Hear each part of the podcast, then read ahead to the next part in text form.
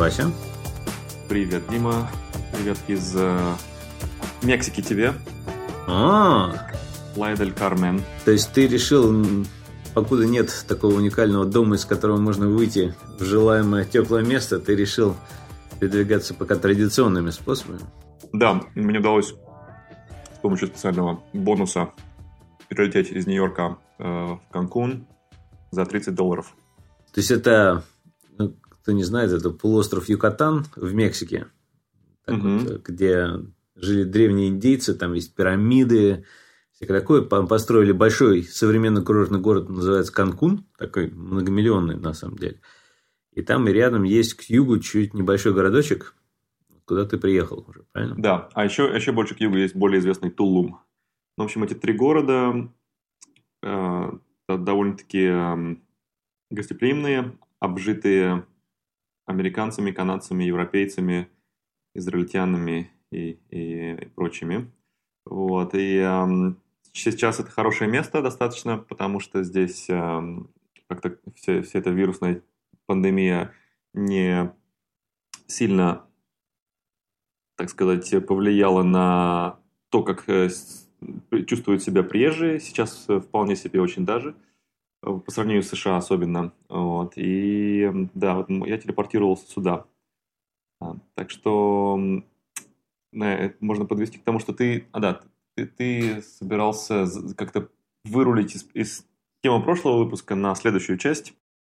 Да, ну вот у меня просто одна из вещей, которую я часто рассуждал про вот этот, ну, в своих э, мыслях, про уникальный вот этот выход из телепорта, э, телепортала, как бы, чтобы можно было выйти куда хочешь, это порассуждать на эту тему немножко в более современных практических э, реалиях, что, ну, хорошо, там, предположим, невозможно построить такой телепорт или ходячий замок, или даже виртуальную реальность, которая... сам- А что можно делать сейчас? И вот одна из таких концепций была, даже с друзьями надо обсуждали, мы это называли «дом-ракета». То есть, идея такая, что, ну, хорошо, там, ходячий замок нельзя, можно сделать ракету хотя бы, которая летает туда-сюда, ну, окей, ракету тоже нельзя. Давай сделаем такие дома а, в нескольких точках на Земле, где, попадая туда, ты будешь почти попадать как в этот э, свой собственный дом. То есть, у тебя есть как бы, может, там какие-то вещи твои, или они а, общие в этом доме, но которыми ты умеешь, можешь пользоваться, они тебе нравятся. То есть, это не какие-то абстрактные, там, непонятное чье, а ну, какое-то такое практически твое. И это, вот эти дома есть в разных точках мира, и ты в них можешь всегда прийти и воспользоваться. Но при этом они достаточно делятся между большим количеством людей, что экономически это не очень дорого. Ну, такая вот э, идея. Мгм. А Почему ракета? Ну, идея была такая, что, ну, хорошо, там ходячий замок трудно делать, как бы чисто, ну, как бы в мультике это нормально, но в нашем мире вот там насмотреться, если Элон Маска там вот с его этим ста- старшипом, который летает, он же не только на Марс может лететь, он, помнишь, он показывал там, как они на, на Земле перемещаются, там, можно сказать, в любую точку, там меньше часа. А Вот. И он там вертикальный взлет, вертикальная посадка. И как бы представь, если такое разовьется, у тебя может быть такой собственный а, корабль, который ты летаешь. Ну, хорошо, ты не можешь там мгновенно выйти, но ты можешь там в течение часа куда-то прилететь и там выйти. Вот. И это такая ракета. Как бы, ну, даже если пока это невозможно, можно сымитировать, как будто ну, ты сядешь на самолет и прилетишь. Это, конечно, не так удобно, но по сравнению там, с- с 19 веком намного лучше. Э, Ну, можем, да, спуститься немножко на Землю из космоса и, может быть, представить э, такую какую-то об- общину, такую, как co-living, да, сейчас называют это, э, где ты можешь, если у тебя есть членство в нем, да, то есть ты можешь гарантированно приехать, может быть, предварительно запланировав там за две недели, за четыре недели в это место, и там у тебя будет все, что тебе обычно нужно. То есть ты можешь практически там с маленькой сумочкой путешествовать, потому что ты прилетаешь туда, там у тебя уже есть все твои зарядное устройство, и там может быть какой-то монитор там уже из, из хранилища тебе выкатывают твой коммунальные какие-то такие электроника какая-то, может быть, даже там планшеты какие-то, там все, что тебе нужно. Но это намек на то, что люди такие, да, с, как бы с цифровой такой вот э, направленностью, с креативной, и люди, с которыми ты там будешь пересекаться, будут какого-то типа интересного, да, как- как-то, может быть, э, отобраны. Как единомышленники в целом, с которыми тебе комфортно вместе находиться в одном помещении и даже какое-то время проводить. Ну, в принципе, что не так сложно представить. Да, э, у меня знакомый э, родом из Берлина, он дав- давно не живет там уже, он делает такие штуки, называется Growth House. Он э, поселяет обычно па- парней в в огромную квартиру в Праге или в Бангкоке, или там, не знаю, где там он. Задача такая, что все друг друга поддерживают, там раз или два в неделю. В течение этого, там, скажем, двух-трехмесячного срока э, делаются презентации, то есть э, один из членов этой команды э, делает какую-то презентацию по поводу того, что он знает. Если ты знаешь там user experience, ты объяснишь про это все. Ты знаешь онлайн-бизнес там в области продаж. Ты эту сделаешь презентацию, воркшопы.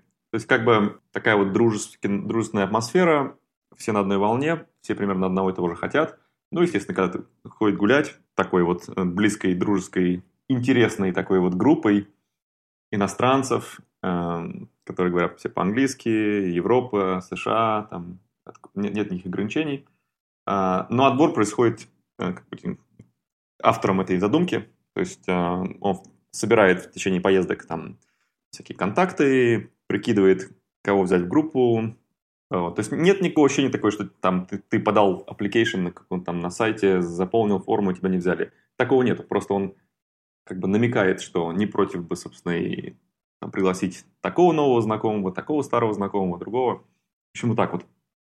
Э, И ты говоришь о чем-то более скоординированном, таком, на что ты можешь рассчитывать. Ну, в некотором смысле, смотри, то, что... а, Это очень прикольно, на самом деле, то, что ты описываешь, но вот отличие вот моей идеи в этом было то, что она в чем-то более децентрализована, то есть нет какого-то одного человека, который решает, можно участвовать или нет, там, грубо говоря, люди каким-то...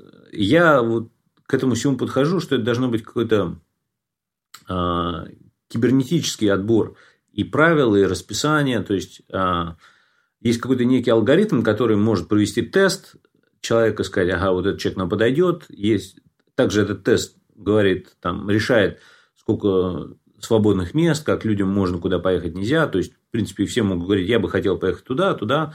А дальше уже программа подбирает. искусственного как- интеллекта. Да. Ну, это не обязательно искусственный интеллект. Ну, то есть, это мо- может быть просто какой-то набор правил, по которым это действует. То есть, не обязательно такой именно полноценный, именно искусственный там разум какой-то. Ну, то есть, Ну, это ну, вполне- естественно, я, я, я говорю про какую-то там, да, машинную Да. обработку. Да. Но Алгоритм. почему, почему я говорю про алгоритм? Если это в чем-то отстраненное от человеческого фактора решение, оно будет часто более справедливо. И как бы в принципе, люди, конечно, будут пытаться иногда это как-то подгибать под себя, но в целом оно будет лучше работать. Потому что а, все такие вещи, они чем-то похожи немножечко на социализм. И социализм всегда имеет тенденцию, что есть какие-то люди, которые добираются до рычагов, они делают, что ага, всем так поровну, а мне чуть лучше. И это всегда начинает страдать. И вот во всех таких коммунных а, ведь все сводится к тому, что есть какие-то люди, которые начинают паразитировать. И всем это не нравится. Это, в принципе, приводит к тому, что происходит раскол. Те, кто, грубо говоря, больше вкладываются, не хотят делиться с паразитами, а паразиты начинают говорить, а вот там нас отделяет. Ну, в общем, такое очень часто кто-то чувство несправедливости, борьба вот за это, за равенство начинается, и все усложняется. Это главный такой аспект во всех коммунах. Ну, вот там вот израильские кибуцы в чем-то с этим, может быть, чуть лучше справляются из таких примеров а, с коммунальным жильем. То есть, потому что примеров коммунального-то было очень много в истории, и долго никто не существовал, к сожалению. Кибуцы, по-моему, это уже из, из прошлого, да? То есть, это, это уже не существует. Как, как это до сих пор Это есть? это существует. Нет, конечно, есть. Да. Вот, Я ну, не знаю, насколько они распространены, но точно, точно существуют. Кибуц, для тех, кто, может быть, не знает, это что-то типа посредника, последователя советских колхозов, но в в более приятном смысле. То есть, это ком- ком- коммуна, которая трудится вместе, которая не получает зарплату, а просто там, ну, кто-то в поле, кто-то в зубном кабинете, кто-то в столовой, э, и можно там в любое время суток пойти себе на, на коммунальную кухню, приготовить себе еды и там поиграть в футбол в воскресенье с командой из другого кибуца. Какая-то такая вот пионер-лагерь на многие годы такой, да, такой по жизни. Вот, где, где все такой социализм такой процветает. Да? И, по-моему, насколько я понимаю, в Израиле этот эксперимент эм, не для всех прошел э, удачно, но в целом достаточно удачно, потому что это как бы это произошло, это есть, это построено, какие-то были, видимо, золотые годы у этого проекта. При всех недостатках, мне кажется, это все равно наиболее удачный такой феномен из похожих. Вот. Ну, Потому что ни, как... ни у кого нет какого, какой-то такой э, прям общий негатив, ну, не знаю, может, у кого-то есть негативное отношение, но у меня, у меня такое ощущение, что репутация у проекта кибуц хорошая достаточно. То есть те, кто mm. Там был, я знаю израильтян, кибуцников, эм, а, которые, в общем, достаточно тепло отзываются. А, но они, а, кто, кто не был в кибуцах, немножечко относится к ним с иронией, а, к кибуцникам. Типа они такие вот наивные, как дети.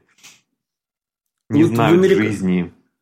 В американских э, университетах есть же вот эти fraternities, э, как бы чем-то это, конечно, другое, но они тоже вместе живут. И я когда жил в Кембридже, э, там у меня пару коллег были такие молодые ребята, им там 20 с чем-то лет было, и они уже закончили университет и продолжали снимать все вместе там, дом, там, не знаю, на 12 человек, на 15, у каждого там, типа, у них там три кухни, там куча комнат, общих, там все, но все равно они жили такой большой коммуной.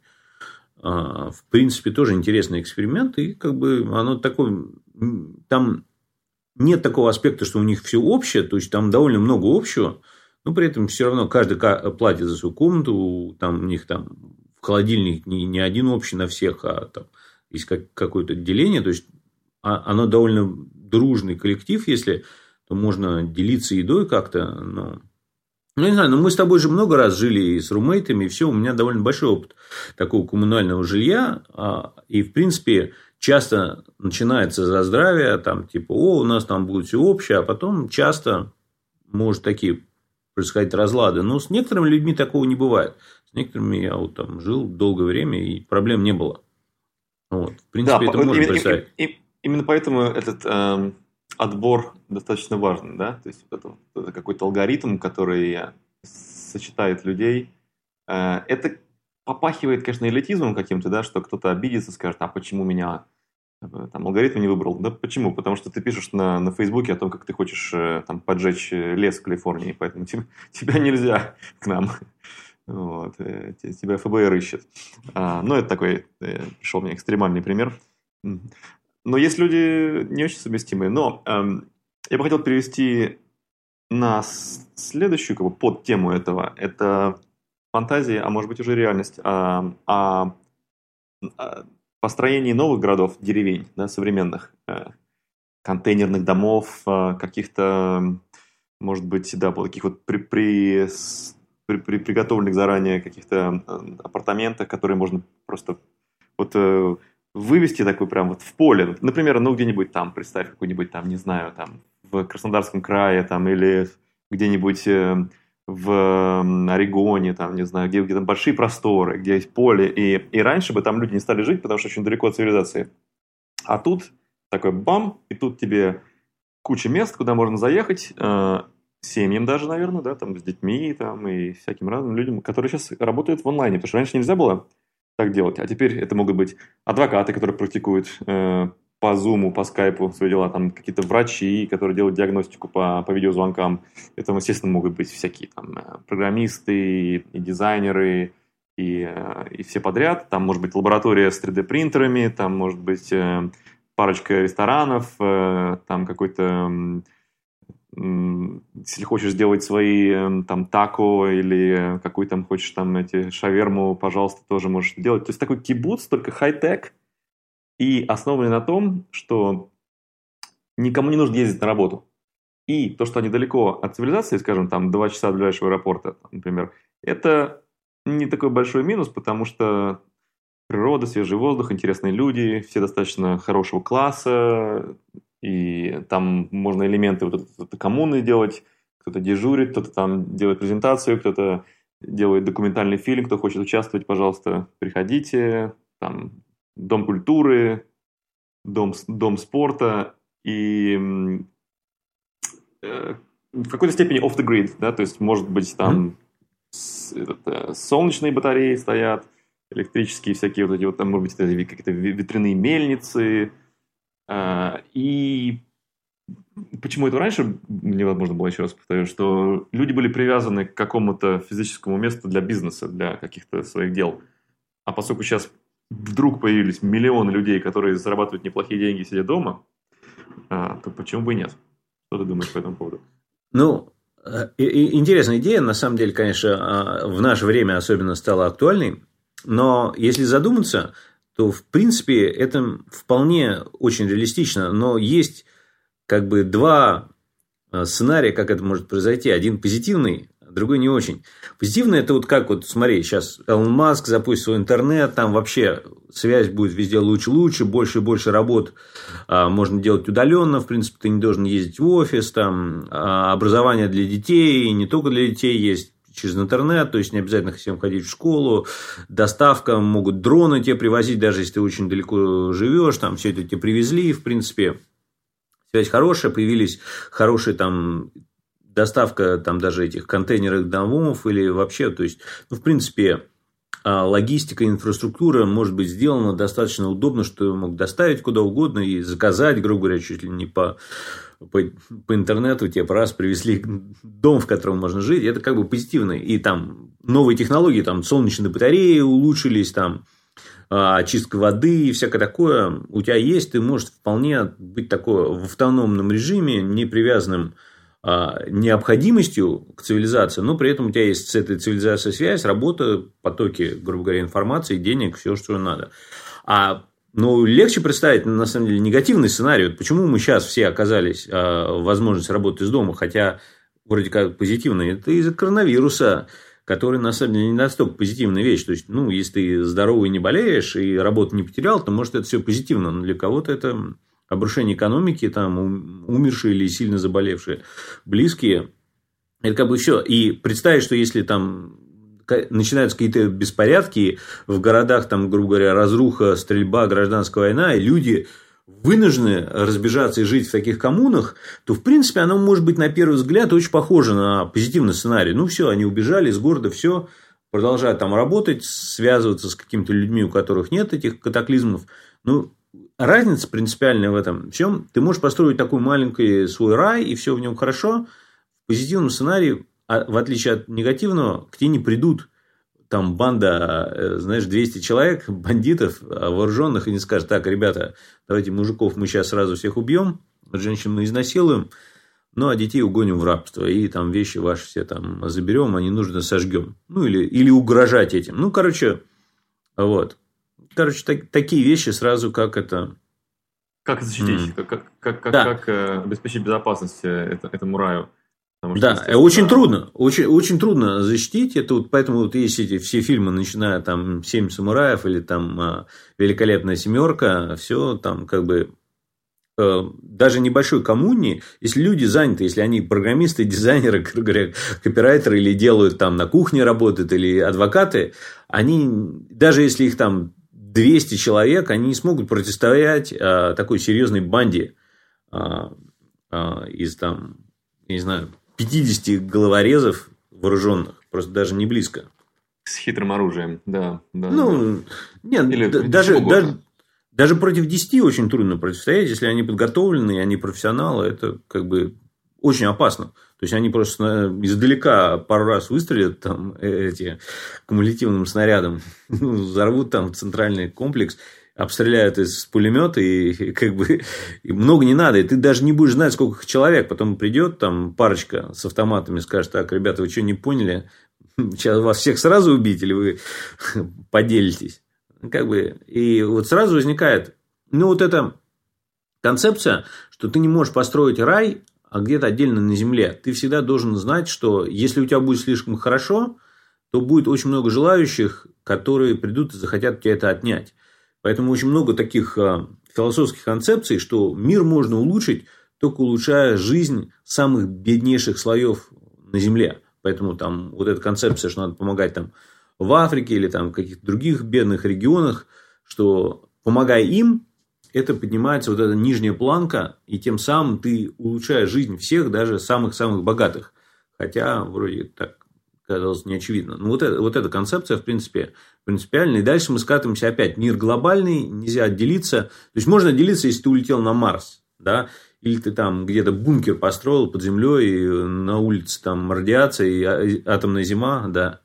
Ну, еще, может быть, я закину идею насчет, э, может быть, где-нибудь типа Гавайев, какие-то островные места, чуть-чуть по поспокойнее в этом плане, э, в плане атаки внешней, да, то есть, если комьюнити, как бы все знают друг друга, хотя там тоже может возникнуть, конечно, расслоение. При, приплывут, ну, опять, ну, ты, ты хорошо проживешь, проживешь так 15 лет, 20 лет, ты расслабишься, все уже забудешь, что такое, плывет там произойдет какая-нибудь очередная э, революция на Филиппинах, власть захватит какие-нибудь там, ну или в Китае, или в Корее придет северокорейский какой-нибудь крейсер приплывет там, и все, и конец жизни, как бы, и такая коммуна не выживет. То есть, долгосрочно, ну, как бы, все сводится к тому, что все, все как всегда. Там, крепостные стены, как от Чингисхана было очень трудно защищаться. Он там 10% населения Земли на тот момент э, уничтожил. Хотя крупные империи пали перед ним, и все. Ты такую мрачную тень накинул на мою утопическую идею. Нет, ну, утопично это может быть, если... Вот чем отличается современный мир, что все-таки мировой порядок как бы обеспечивает защищенность. То есть нет такого беззакония, такой как Чингисхан, грубо говоря. Ну, это есть какие-то регионы, там, может быть, в мире, там, в Сомали там было, или вот в Афганистане. И то там уже, в принципе, это, ну, остались какие-то регионы, где это происходит. Но в целом, в большей части мира это не происходит, поэтому ты можешь построить и кибуцы, и там Burning Man, и еще что-то, и не придет банда вооруженных э, головорезов, там, и всех не, не разграбит, не побивает. Потому что есть вот этот порядок. И, в принципе, это как бы хорошо, и поэтому страшны вот эти гражданские войны, революции, потому что этот порядок падает, и все становятся в очень уязвимом состоянии.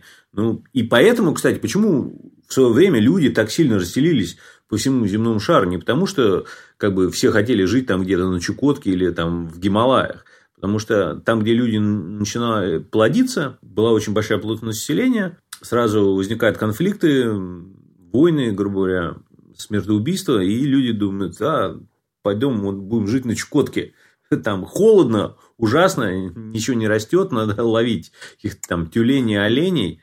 Но ну, лучше... Где-то, вот... где-то там у меня служил знакомый, я недавно не был разговор, мы с тобой не служили в армии, да, но вот у меня знакомый от, от, оттарабанил полтора года как раз в таких вот где-то далеких местах, Чукотки, не знаю там где, вот, и они были, по-моему, пару тысяч километров от ближайшего чего-то такого большого, но, но деревня была ближайшие километров, наверное, 150, как-то к ним иногда приезжали деревенские, и, в принципе, они их мучили, то есть местная деревенщина, мучила э, батальон. Э, там были контрактники, и меньшая часть была призывников.